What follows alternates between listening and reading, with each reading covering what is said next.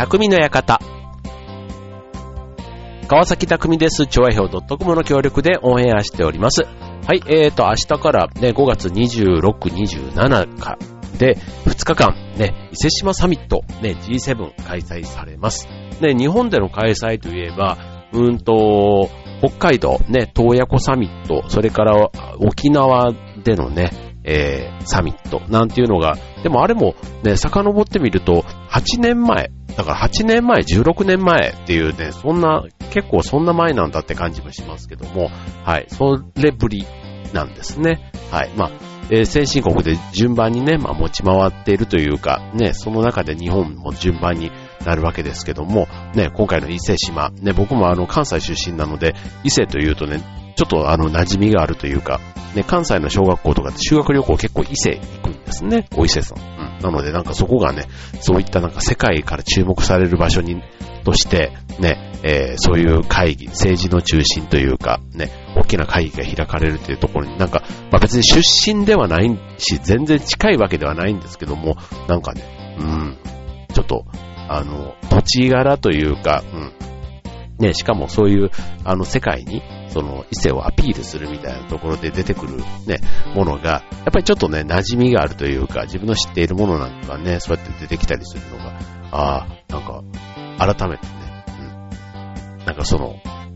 サミットっていうものをね、なんか今まで以上にすごく意識して今回は見てるなぁなんて思いますけども、あと、そのサミット、ね、会議自体ももちろんそのいろんな意味で注目されるわけなんですけども、やっぱり身近なところで言えば、そのテロ対策ということでね、やっぱりこう、ね、フランスの去年の、ね、テロがあって以降、やっぱり日本国内でもね、そのテロっていうところに対して、まあ、前々からね、あの9.11の時からもずっとそうは言われているものの、やっぱり去年のね、フランスのテロがあってから、なんか日本のね、そういういわゆる人が集まるところでの、なんかその手荷物チェックだったり、ね、なんかそういう金属探知機とか、なんかそういったところが、なんか遠い国の話ではなくって、ね、日本でもなんか当たり前のようになりつつあるというところが、うん、なんかこう、ね、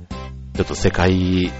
情勢というか、ね、なんか不安定な感じに、こう、ね、正直ちょっと、あの、怖いなって思うところもありますけども、うん、ま、ただ今できることとしてね、ね、例えばあの警察なんかが、ね、今のこの2日間厳重警戒ということで、ね、駅とかでもこう、物々しく、ね、立証警備やってたりするのを見ると、安心する一方で、うん、何か本当にここはね、起こる可能性があるから、守っているって考えると、ちょっとね、もし万が一というか、出くわすことがあったら怖いなぁなんていうふうにもね、一市民の立場では思うわけですけども、はい。まあそうは言ってもね、えー、今日明日、ね、えー、明日、明日、明後日ってもいいのかなうん。まあ注目されるそのサミット、ね、まあどんなことが決まるのか、ね、その会議の内容にもぜひ注目したいなと思うところです。はい。でね、改めてこの、えー、先進国というかね、その7カ国ね、えー、来ているその首脳の皆さんの、まあ、プロフィールだったり、ね、あとその、結構ね、年齢が僕より若い首相とかもいたりするって考えると、もうなんかそういう世代なんだって改めて思ったりもしますけども、えっ、と、まあ、7人のうち3人が60代オーバーなのかな？で、あと4人の方はみんな40代だったりするんですよね。あの、イギリスのキャメロン首相とか、あと何、カナダの首相なんか41歳とかだっけな？なんかそれぐらいでね、すごくもうそれで国のリーダーとしてね、やってるなんていうのはすごいもうなんか、ね、若い時からバリバリこう手腕を発揮してなんていうところでね、まあ特にね、海外のああいうトップになる方ってこう、なんていうのこう、口が立つっていうとちょっとね、なんかあの、すごく庶民っぽい言い方なんですけど、やっぱりあの、アピールというか、ね、演説みたいなところが、やっぱりこう上手。ね、日本人って結構プレゼンなんかがね、苦手な国民性というか、ね、あんまりこう推しが強くないとかって言われたりしますけど、海外なんかは逆でね、うん。あの、面白いなと思うのが、その、アメリカの大学とかって結構世界中からこう来たりするといろんな言語、例えば英語圏じゃないところからも来たりするわけじゃないですか。ね、それでも、このね、日本人とかだと、例えばアメリカで、その英語がそんなに、あの、他者じゃない時とかは、その英語で質問だとか、あんまり英語で主張することをちょっとためらいがちな、やっぱり国民性らしいんですけども、他の国の方々っていうのは、もうとにかく知っている単語を並べて自分の言いたいことを言うみたいな、なんかそういったトーンが強いらしくて、そうすると、なんか引っ込み思案であんまり自己主張しない日本人と、とにかく何でもいいから自分のわかる範囲で言う、もう文法が間違ってようが何だろうが言うみたいな、その辺のね、あの、国民性みたいなところが、その国によって違うというか、特に日本人以外の、まあ海外は、大体そういう感じで、えー、主張するところがあるそうなんですね。うん。ただ、なんかこの、あの人に伝える思いというか、ね、なんかそういうのって結構言わないとわかんないみたいなとこあるじゃないですか。うん。だからね、なんかそういうのは、こう日本人はもっと学ぶべきだみたいなところをね、言ってる方がいましたけども、改めてね、今回のこういう、あの、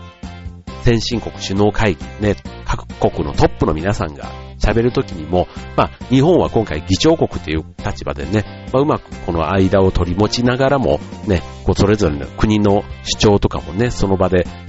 伝えて、共有してっていうところでやっていく立場って考えると、単純に自分の言いたいことを言うだけではなくて、取りまとめる立場みたいなところもすごく難しい。ね、立ち位置で、今回ね、この2日間乗り切っていく必要はあるかなと思うんですけども、えー、っと、まあ、そういうことで、えー、今日のテーマ、話すというテーマでお送りしたいと思います。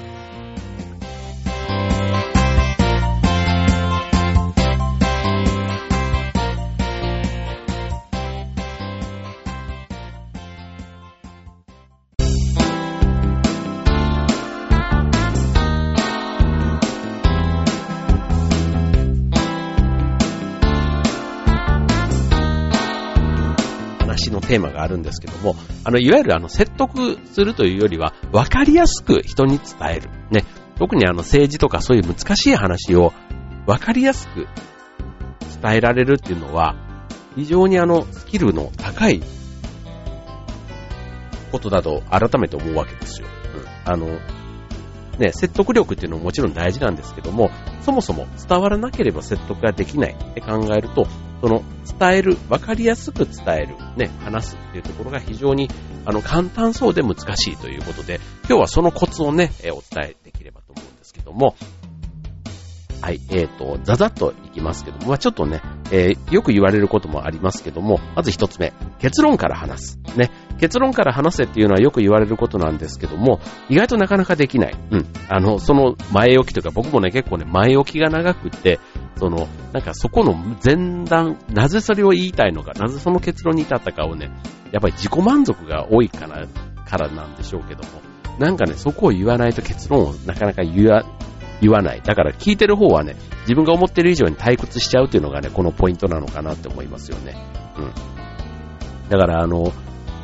最近だと、プレゼンをするのにあの、パワーポイントとか結構使ったりするじゃないですか。で、ああいった時に、あの、スライドの、えー、結論を示す部分を前の方に持ってくるっていうのが、まあ、あの、人を引きつけるというか、ね、わかりやすくね、伝えられる。だから、順序立てて、最後の結論になるにはこういう背景があって、うんぬんかんぬんっていうのも、それはそれで、あの、こだわりというか、わかるんですけども、聞き手にしてみたら、結論を先に言ってくれた方がわかりやすいというのが一つ目ですね。はい。続いて、わかりやすく話すポイント二つ目。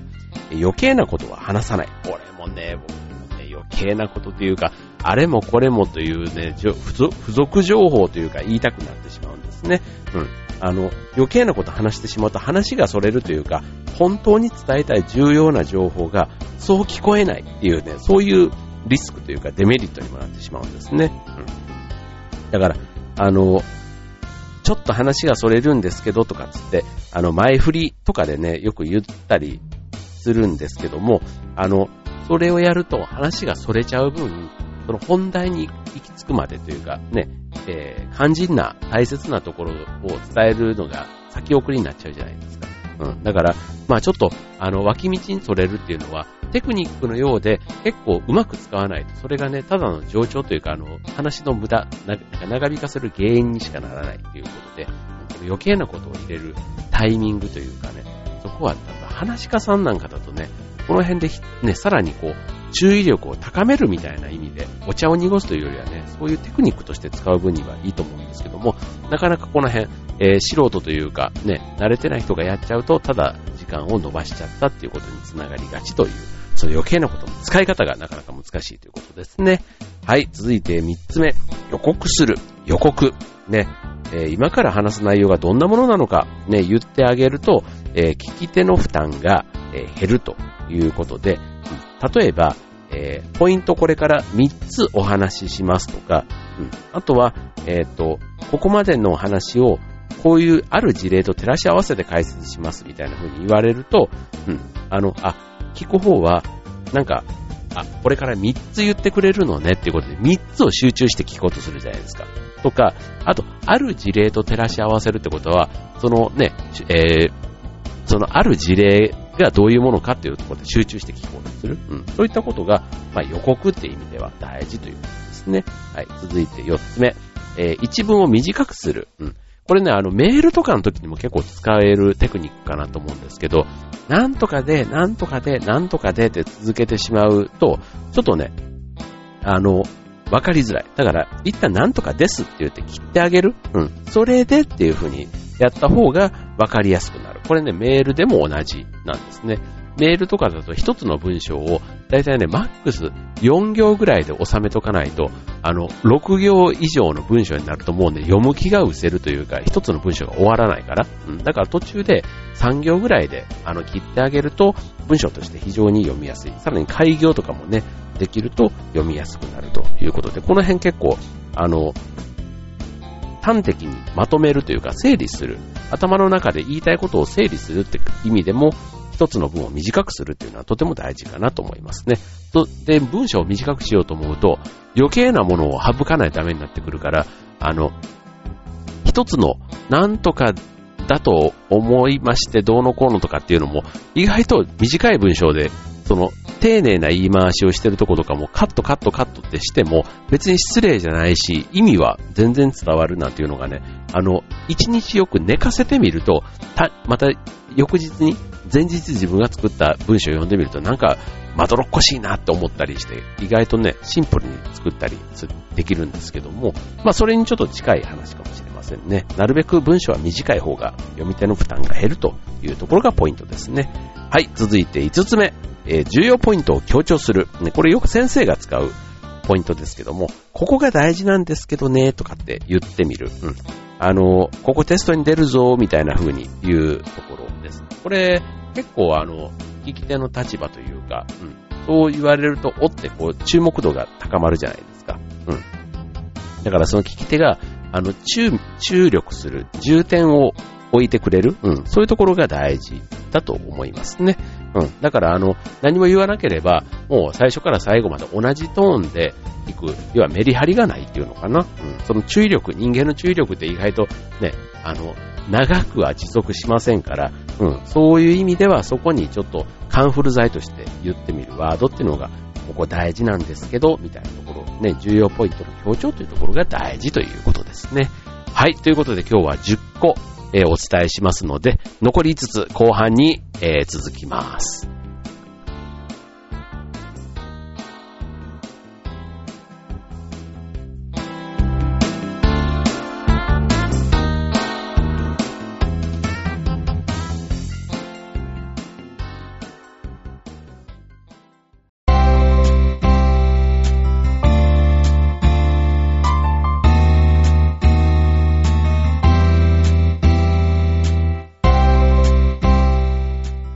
はい、えー、今日のテーマは話すということでお送りしております。はい、話すと言ってもね、まあいろんな話し方の話ありますけども、今回は分かりやすく話す。相手にね、えー、分かりやすく話すっていうポイントで、えっ、ー、と、10個ね、駆け足ですけども、えー、いきたいと思います。はい、続いての6つ目のポイント。できるだけ具体化する。うん。これあの、具体化する、要は具体の逆は抽象的、具体的の逆は抽象的なので、抽象的だとやっぱり記憶に残りにくい。うん、だから、えー、聞き手の記憶に残りやすいのが、まあ、要は具体的に話をしてくれること。うん、例えば体験談を入れてみたり、数字とかデータとかを入れてみたりすると、より印象にも残るし、理解が進むというところですね。だから具体的に言うと、なんていうことで、あの、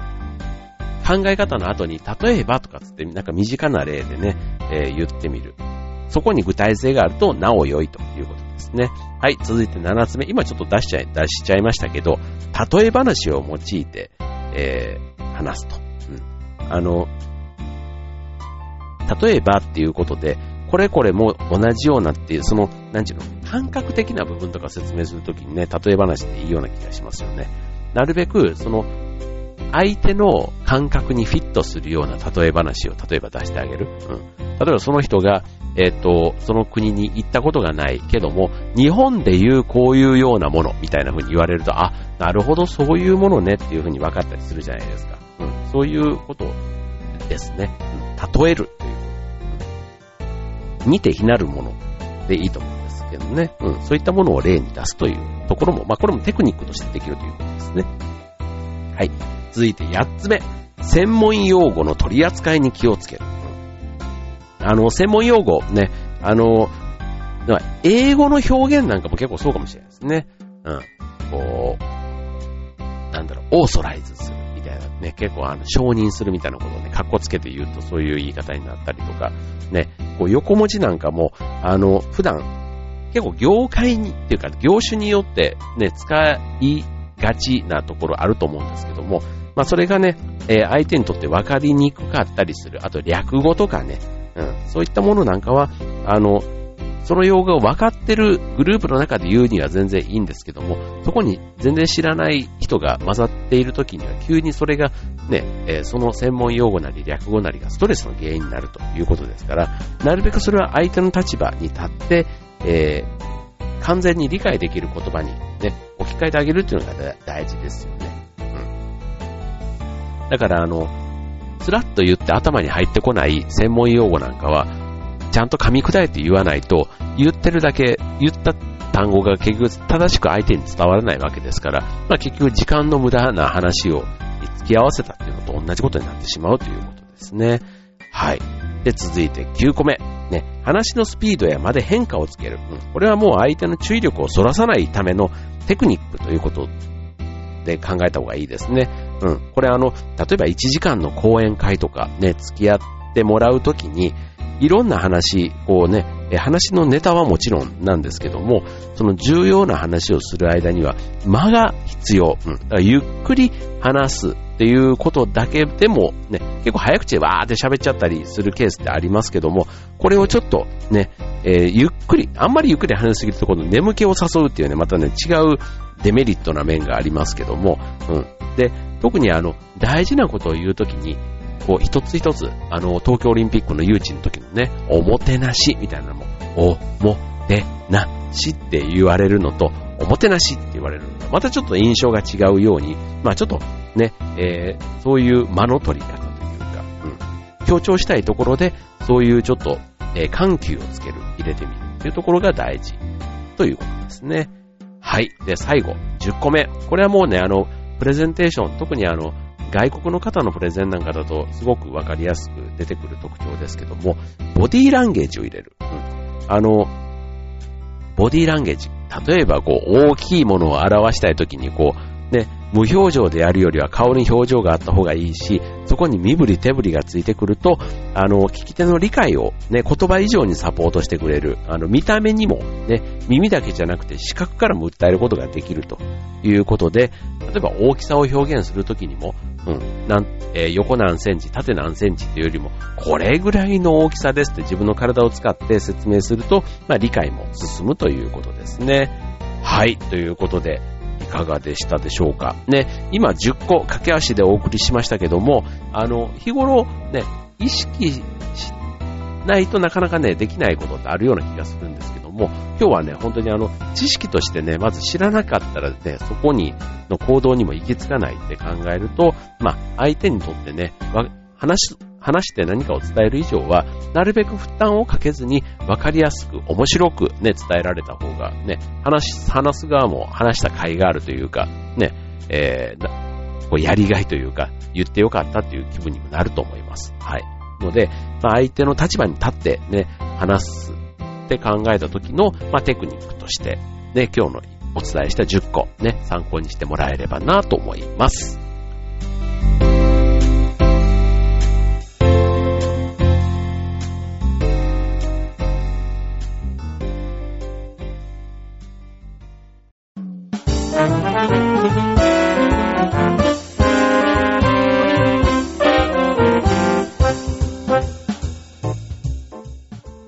はい、えー、匠の館終わりが近づいてまいりました。ということで、今回は話し方、まあ、話す、話し方、ね、えー、わかりやすく話す、みたいなテーマでお送りしていますが、本当ね、自分もこういうあの、ラジオの番組持たせてもらいながら、いつもね、話し方とか、ね、その辺のこの、まとめ方、ね、オチの付け方じゃないですけども、うん、なんかこう、人の番組とかを聞いたりしてね、いつも、こう、あ、この人確かに、あの、上手だなというか、うん、こういう話を分かりやすく興味を持って、ね、例えばあの、池上さん、池上彰さんのね、ああいった、ね、時事ネタを紹介したりするときとか、ね、本当にあの素人が聞いてもというか、ね、中学生とかでも当然わかるような言い方で表現できるっていうのは、やっぱり本当の意味で